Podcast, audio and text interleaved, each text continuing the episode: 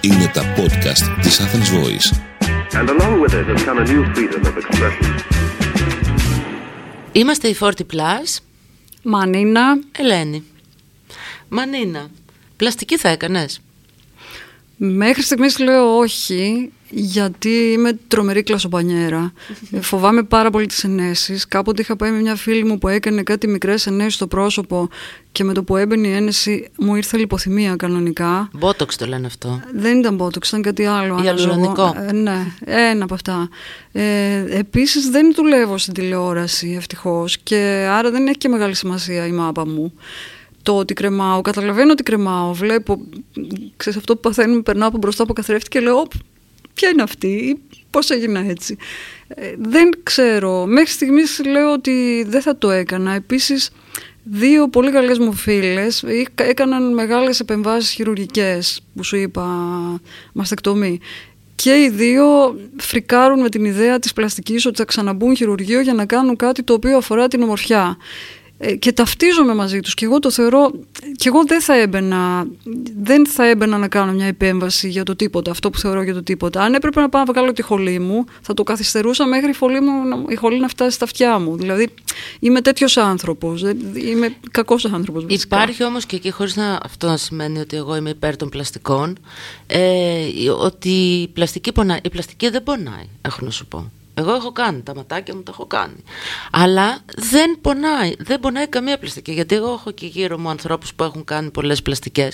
Δηλαδή μπορεί να δεις μια εικόνα που να λες Παναγία μου Αυτό το πώς μπλε είναι μάτι. τώρα. Αλλά δεν πονάς. Δηλαδή και η πλαστική έχει προχωρήσει.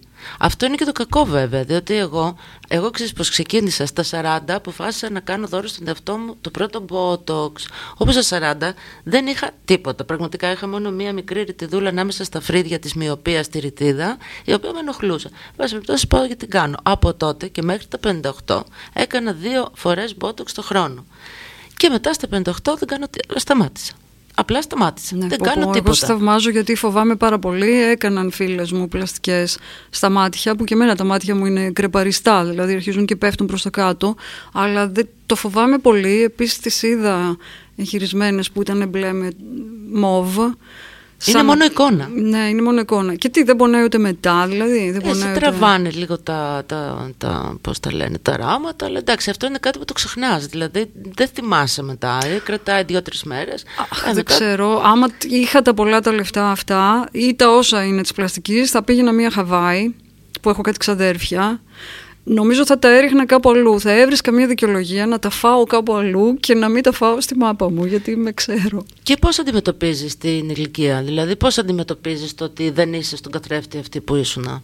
Ε, είναι δεδομένο ότι δεν θα είμαι αυτή που ήμουν. Είμαι μεγάλη, δεν μπορώ να είμαι αυτή που ήμουν. Άσχετα που οι φωτογραφίες μου, ξέρεις, στο facebook είναι 35 και 40 χρονών, δεν είμαι αυτή που είμαι. Ε, Το έχω, το έχω χωνέψει, δεν με ξαφνιάζει. Επίσης η μαμά μου μας ζει ακόμα και τη βλέπω, βλέπω την φθορά χρόνο με το χρόνο και τη βλέπω και λέω πω, πω έτσι θα γίνω κι εγώ. Έχω μια συνέστηση ότι πάω προς τα εκεί, ότι μεγάλωσε η μύτη μου, τα αυτιά μου κρέμασαν, ότι ο λαιμός μου είναι και αυτός κρέ, κρεπαριστός σαν τα μάτια.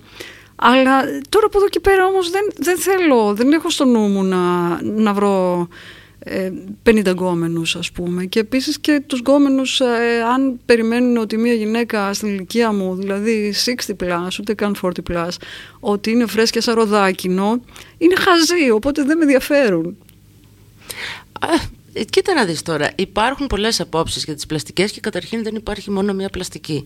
Μόνο μία άποψη μάλλον Καλά, για την ναι. πλαστική. Έτσι. Υπάρχουν ε, πολλές διαφορετικές αλλά γκρουπαριστές όλες. Δηλαδή υπάρχουν κατηγορίες. γκρουπούσκουλου Ναι. Υπάρχει ας πούμε η, η άποψη για την πλαστι, της πλαστικοποίησης στην Αμερική όπου πλέον είναι συγκλονιστικό αυτό αλλά υπάρχει η ηλικία που θα πας στην υπηαγωγείο, δημοτικό, γυμνάσιο, λύκειο, πανεπιστήμιο, θα παντρευτείς, θα κάνεις παιδί και θα κάνεις πλαστική. Είναι μέσα στην πορεία της ζωής αυτό το πράγμα. Εν τω μεταξύ το κάνουν άντρες και γυναίκες, έτσι. Είναι πλέον και οι άντρες μέσα σε αυτό το χώρο της πλαστικής. Όπου γίνονται όλοι τέρατα. Ροφός. αλλά Το ίδιο τέρας όμως. Δηλαδή ξαφνικά υπάρχει μια ε, κοινωνία όπου οι άνθρωποι είναι όλοι οι ίδιοι ακριβώς. Και δεν είναι- είναι, όμως αρροφή, δεν σου Ναι, φαίνονται είναι η ότι εποχή είναι... της πλαστικοποίησης. Όμως ήθιστε, κατάλαβες, πρέπει να το κάνεις. Πρέπει να φτάσεις σε αυτήν την ηλικία και να το κάνεις. Α, εδώ στην Ελλάδα δεν κάνουμε πλαστικές με τον ίδιο τρόπο. Υπάρχει όμως και αυτή η κατηγορία των γυναικών που γίνονται ροφή. Δηλαδή αυτό δεν το κατάλαβα ότι πρέπει τα χίλια να είναι τεράστια. Το Γιατί οποίο- πρέπει να είναι τεράστια τα χίλια; Πες, εξήγησέ το μου αυτό. Αυτό γιατί πρέπει να, είσαι, να βγαίνεις προς τα έξω με τρομερά, συγγνώμη που θα το πω τσιμπουκόχυλα, συνέχεια και να αυτό το πράγμα είναι ωραίο. Γιατί αυτό είναι ωραίο; Δεν, δεν είναι ωραίο και μια γυναίκα να μην έχει μεγάλα χίλια που κρέμονται προς τα κάτω.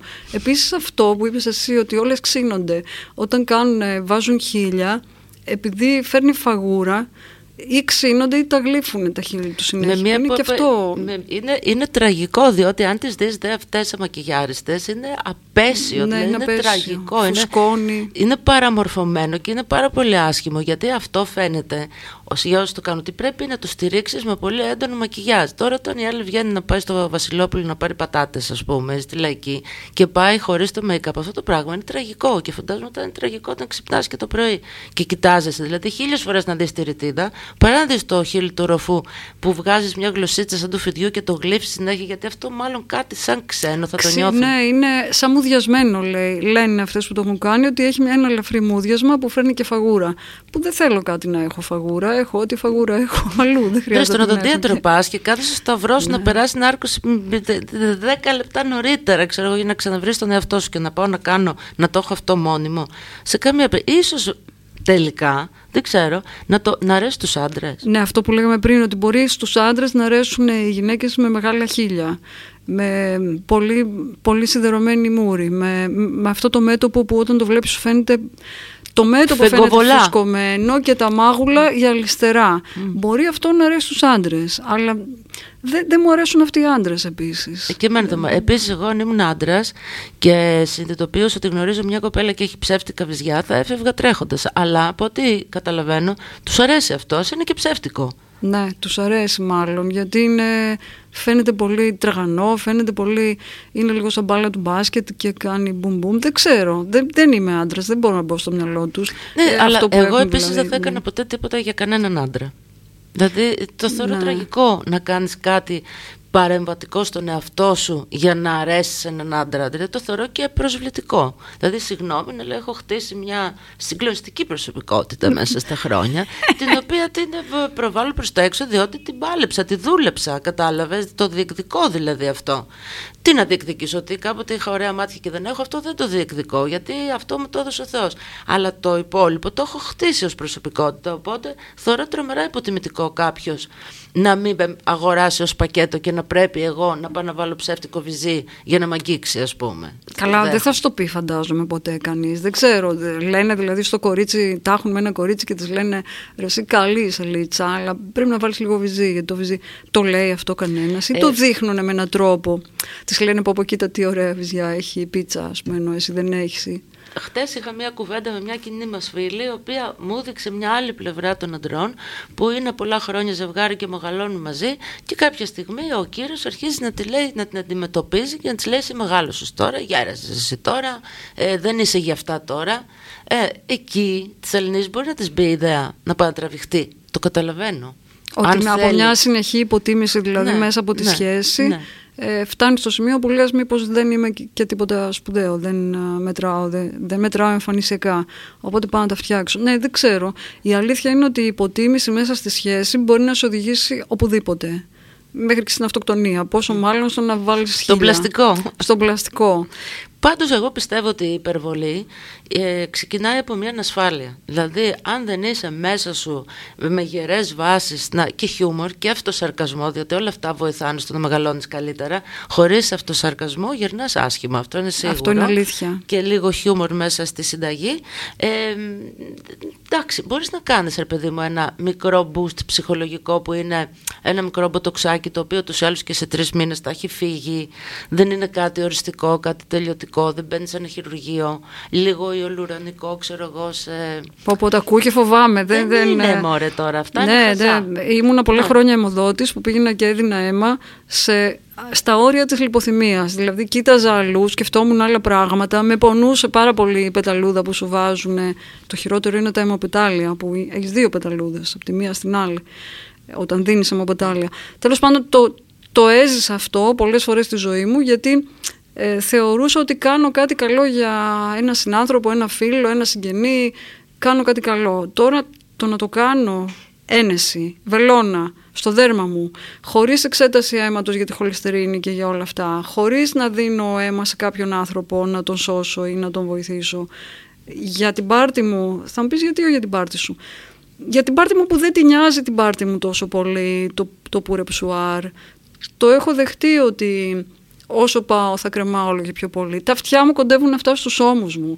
Θα έπρεπε να κόψω τα αυτιά μου, μακραίνουν τα αυτιά μου. Η μύτη μου είναι του Πινόκιο πια. Ε, κάπως θα έπρεπε να μαζευτούν όλα. Μετά είναι ο λαιμός, είναι τα χέρια. Δεν είναι ότι πας και φτιάνεις τη μούρη και είσαι κομπλέ. Πάλι δεν είσαι κομπλέ. Σε ακούω τώρα και ακούω μια γυναίκα με τρομερή αυτοπεποίθηση, το οποίο ξέρεις πώς μεταφράζεται. Δηλαδή, αν ήμουν αγόρι, τώρα την είχα πέσει, ας πούμε. Άκου να δεις. Όλη αυτή η απο- αυτοπεποίθηση είναι πάρα πολύ σεξι. Και νομίζω ότι το αντίθετο, δηλαδή, όταν πάνε και μεταμορφώνονται και γίνονται ροφή και κάτι εξωφρενικό, το οποίο δεν ήταν ποτέ στα νιάτα τους, ας πούμε. Δηλαδή, θα κοιτάνε τις φωτογραφίες και θα είναι πραγματικά μια άλλη. Αυτό ξεκινάει ακριβώς από έλλειψη αυτοπεποίθησης. Και θα σου πω που έχω δει κάποιες στάρ, ρε παιδί, στάρ, γνωστές ηθοποιοί. Η μία, ας πούμε, είναι, ήταν μια ε, ε, αστεία, πώς το λένε, κωμικός, Κωμικός, ναι. η οποία ήταν πάντα άσχημη κοπέλα, αλλά ήταν τόσο υπέροχη, γιατί ήταν το, η μορφή και το περιεχόμενο ήταν ένα, ήταν μια χαριτωμένη αστεία κοπέλα. Ωραίο είναι αυτό, πάρα πολύ Ήταν ωραίο. αστεία, δεν ήταν άσχημη. Απλώς Ναι. δεν ήταν όμορφη. Ήταν πολύ αστεία. Και η οποία ξαφνικά μετά τα 60 ας πούμε πάει και γίνεται ροφός με πολύ μπούκλα μακριά μέχρι κάτω ξανθιά ενώ είχε δύο τρίχες καστανές ας πούμε πώς να σου πω σε όλη της τη ζωή και ξαφνικά ε, μ, γίνεται μια άλλη. Αυτό είναι θλιβερό. Εγώ τις λυπάμαι αυτές τις γυναίκες. Κι εγώ γιατί στεναχωριέμαι. είναι σαν να ήσουν άσχημη και να λες με μια πλαστική να διεκδικήσω το όρεμα της ωραίας. Μα η πλαστική δεν θα σε κάνει ποτέ ωραία. Θα σε κάνει μια διαφορετική. Και να πούμε και τη μεγαλύτερη αλήθεια βέβαια, ότι όσες πλαστικές και να κάνεις για να δείξεις νεότερη, την ηλικία την προδίδει το βλέμμα. Το βλέμμα θα είναι πάντα το βλέμμα της ηλικίας σου, της 45, της 55, της 60. Αλλά, δε- άρα δεν κορο- κοροϊδεύεις κανένα, δεν κοροϊδεύεις το χρόνο μάλλον. Ναι, έτσι είναι. Δεν τον κοροϊδεύεις. Και, ε, και εγώ στεναχωριέμαι. Εγώ στεναχωρήθηκα πολύ με τη Μαντόνα που τα έκανε όλα αυτά και έγινε. Ε, δηλαδή στεναχωρέθηκα γιατί περίμενα από τη Μαντόνα να δώσει το παράδειγμα, να Κι γεράσει και να είναι μια ωραία γριά. Να, να μην έχει άγχος με την. Θα μου πεις είναι η βιομηχανία του τραγουδιού που πρέπει να είσαι νέα για να ανταγωνιστείς στις 20χρονες. Αλλά είσαι η Μαντόνα, είσαι θεά. Δηλαδή γιατί πρέπει να ανταγωνιστείς τη Ριάννα που είναι 35 ή την δεν ξέρω, Κατ Ντόζα. Είναι και τα- τόσο αν δεν τις ξέρω. pathetic και τόσο άρρωστο όλο αυτό. Δηλαδή να είσαι τόσο η Μαντόνα, κρίμα. να έχεις παλέψει μια ζωή, γιατί και αυτή το διεκδίκησε. Αυτό που έλεγα εγώ, που έγινα εγώ μια ταπεινή μ, και- κυριούλα στην Αθήνα, φαντάσου αυτή πόσο πάσχησε ας πούμε για να γίνει νούμερο ένα σε όλο τον κόσμο. Και ξαφνικά πόσο λίγη ασφάλεια μπορεί να έχει μέσα της όταν φοβάται την 20χρονη. Και κάποια στιγμή ίσως είναι και ώρα να αποσυρθείς από διάφορα πράγματα. Η Μαντόνα έπρεπε να δείξει το δρόμο. Αντίθετα μας τον δίνει ο Iggy Pop το δρόμο. Ναι, καλά. Και Κατάλαβες; γυναίκες, η Τζον Μπαέζ, η Τζόνι Μίτσελ, είναι 100 άλλες που ναι, είναι. υπέροχες γυναίκες ε, που, που, μεγαλώνουν α, με τις ρητίδες τους. Έλα, Eurythmics. Ε, Η Άνι Λένοξ που μεγαλώνουν και είναι. Θα μου πεις τώρα η Μαντόνα χαίστηκε τι λέμε εμείς για το αν έκανε. Το λέω απλώς ότι ήθελα να βλέ... έβλεπα πάντα στη Μαντόνα ένα παράδειγμα προς μίμηση κάπως με έναν τρόπο γιατί είμαστε κοντά στην ηλικία Κι και, εγώ. την έβλεπα και έλεγα κοίτα είναι θεά ε τώρα δεν το λέω γιατί λέω πω, πω τι κρίμα τι κρίμα αυτή η γυναίκα που έκανε αυτή την τρελή καριέρα τρομερή επιτυχία. Ε, 8 παιδιά δεν ξέρω πόσα έχει. Ε, 50 γάμους τα έκανε όλα αυτά και έφτασε σε ένα σημείο που έχει τεράστια σημασία το να είναι γυαλιστερή Και επίσης έχει και χάλια πλαστικό. Δηλαδή, ποιος πλαστικός το έκανε αυτά, ρε παιδί μου. Είναι και Μα αυτό για ότι πες. είναι και, και Ναι. που πας. Ότι... Από εκεί που είχε ένα υπέροχο σχήμα στο πρόσωπο, ξαφνικά έγινε ένα φεγγάρι. Σαν κολοκύθα. Σαν είναι. κολοκύθα, Ναι. ναι, πραγματικά σαν κολοκύθα. Και κυρίως είναι αυτό που βγάζει, ρε παιδί μου, γιατί μαζί με αυτό βγάζει και μια συμπεριφορά ανάλογη αυτής της εικόνας, η οποία λες τι κρίμα. Το κρίμα είναι. Ναι, το... τι κρίμα. Για όλες αυτές λες τι κρίμα. Και αντίθετα η Σαρλότ Ράμπλινγκ, ας πούμε, μια υπέροχη γυναίκα που δεν έχει κάνει. Ε, είναι πιο τίποτα. νέα, είναι 50 όμως. Λες πόσο θεά. Ναι. Η Σαρλότ Ράμπλινγκ. Δεν ξέρω πόσο είναι, δεν είναι 80. Α, η Σαρλότ Ράμπλινγκ, ναι, την Γκίνσμπουργκ σκέφτηκα που είναι Όχι, 50. αυτή Η Σαρλότ ακόμα Ράμπλινγκ είναι- είναι, ναι, είναι 80, έχεις δίκιο. Ναι. Και η Τζέιν Φόντα που έκανε πλαστικές της, γιατί είναι, α, είμαι φαν της Τζέιν Φόντα, της έκανε καλά τις πλαστικές και δεν. Αλλά παρόλα αυτά, είναι, βλέπεις ότι είναι μια μεγάλη γυναίκα, καταλαβαίνεις ότι είναι 80, έχει όμως, καλά η Τζέιν Φόντα είναι θεά γιατί έχει και τη στάση του σώματος, άμα τη δεις όλοι μαζί, δεν λες μια 80, λες μια θεά ας πούμε. Κοίτα, αν, αν το κάνεις για να νιώθεις νεότερος, νομίζω ότι υπάρχουν πιο εύκολα πράγματα να κάνεις. Ας πούμε γυμναστική. Γυμναστική και τα κιλά, παιδιά, τα κιλά. Δηλαδή, όσες πλαστικές και να κάνεις, αν δεν συνάδουν και τα κιλά, πάντα θα είσαι μια μεγάλη πλαστικοποιημένη. Ε, άρα στην κίνηση πάμε. Αυτό που σου λέω Ναι, ότι η η κίνηση κίνησή είναι. σου είναι Ναι. νεανική όταν είναι όλο μαζί. Που αν είναι η φάτσα πάρα πολύ στρόγγυλη και πλαστική κολοκυθέξ και η κίνησή σου είναι βαριά και ασήκωτη, δεν έχει, δεν έχει διαφορά. Δεν φαίνεσαι νέα. Φαίνεσαι απλώς μία που έκανε πολλές πλαστικές. Ναι, επίσης αυτό το έχω δει εγώ όταν πη- πηγαινερχόμουν στους γιατρούς τότε που έκανε τις πλαστικές, που, πή- τις πλαστικές λέω, τα botox που πήγα, είχα πάει σε διάφορους, κάθε φορά δοκίμαζα κι άλλον. Συνα, το τι συναντούσα σε αυτές τις αίθουσες αναμονής είναι φοβερό. Ξέρεις, γίνεται, εθίζονται οι γυναίκες. Δηλαδή όταν κάνεις μία ε, και σου αρέσει, μετά θες και την επόμενη, θες και τη μεθεπόμενη και κάνουν, αρχίζουν και κάνουν κάτι εξωφρενικές επεμβάσεις στους αγκώνες, στο εσωτερικό του γόνατου, στο εσωτερικό του μπράτσου, στο δεν ξέρω δηλαδή Αυτό δεν με έχει τον τελειωμό. αγκώνα είναι που λες, Ναι. ε, αν άκουσες ποτέ έναν άντρα να σου λέει ότι να αυτή έχει ωραίους αγκώνες. Δεν το άκουσες ποτέ, γιατί δεν κοιτάνε τους αγκώνες. Ε, τι να σου πω και μετά είναι και όλη αυτή η άποψη, δηλαδή όλα αυτά τα χείλια, τα φουσκωμένα, όλα αυτά τα, τα μήλα που κάνουν. Κάνουν Α, μήλα. ναι, τα μήλα είναι το άλλο. Τα μήλα, ε, ζυγωματικά. Τα Που ζυγωματικά, είναι ναι. ε, εν θέματα κάτι σιλικόνης. Άσε που φοβάμαι με αυτά, μήπως ξαφνικά αρχίζει να πέφτει ένα. Εκεί που κάθεσαι, δηλαδή Υπάρχουν είσαι κάπου, ιστορίες. Ναι. φλερτάρεις, ξέρω εγώ, και αρχίζει το μάγουλο να κατεβαίνει προς τα κάτω. Έχω ακούσει ιστορία για κάποιον που της έπεσε το ένα. Τώρα δεν ξέρω αυτά αν είναι αστική μύθη. Αλλά, εν πάση περιπτώσει, ό,τι και αν είναι στο σύνολό του αυτό, είναι μια αισθητική κιόλας, η οποία δεν είναι καθόλου γυναικεία. Είναι πιο κοντά προς την τραβεστή εικόνα της θηλυκότητας. που είναι... Το, το τραβεστή παίρνει όλα τα στοιχεία της θηλυκότητας που είναι προς τα έξω εμφανή, δηλαδή τα χείλια, μάτια, φρύδια, μα- ε, μήλα και τα κάνει ως ένα ρόλο που λέγαμε πριν, είναι ένας ρόλος.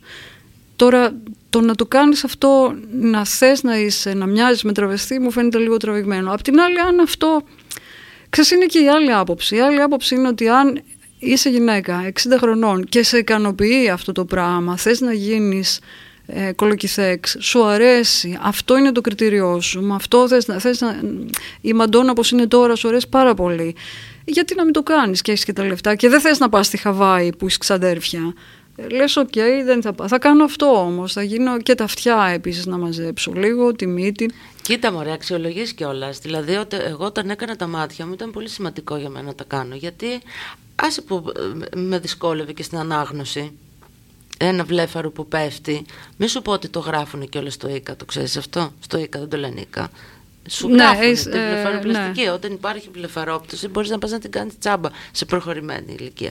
Προκεχωρημένη, πολύ. Ε, προχωρη- βέβαια. ναι, να είσαι 80, σου λέει, Στα έπεσε ο 80. βλέφαρος και- Αλλά ε, το, το να κάνεις κάτι που θα σε κάνει να νιώσεις ε, καλύτερα χωρίς να σου αλλάξει την εικόνα, χωρίς να γίνεις μια άλλη. Εγώ δηλαδή Ναι, αυτό είμαι λέω. υπέρ του να κάνουν. Θεωρώ μεγάλο κέρδος το ότι υπάρχει πλαστική που με χρήματα που δεν είναι να πουλήσεις ένα, τι- τι- ένα πόδι, ένα χέρι, ένα διαμέρισμα για να το κάνεις.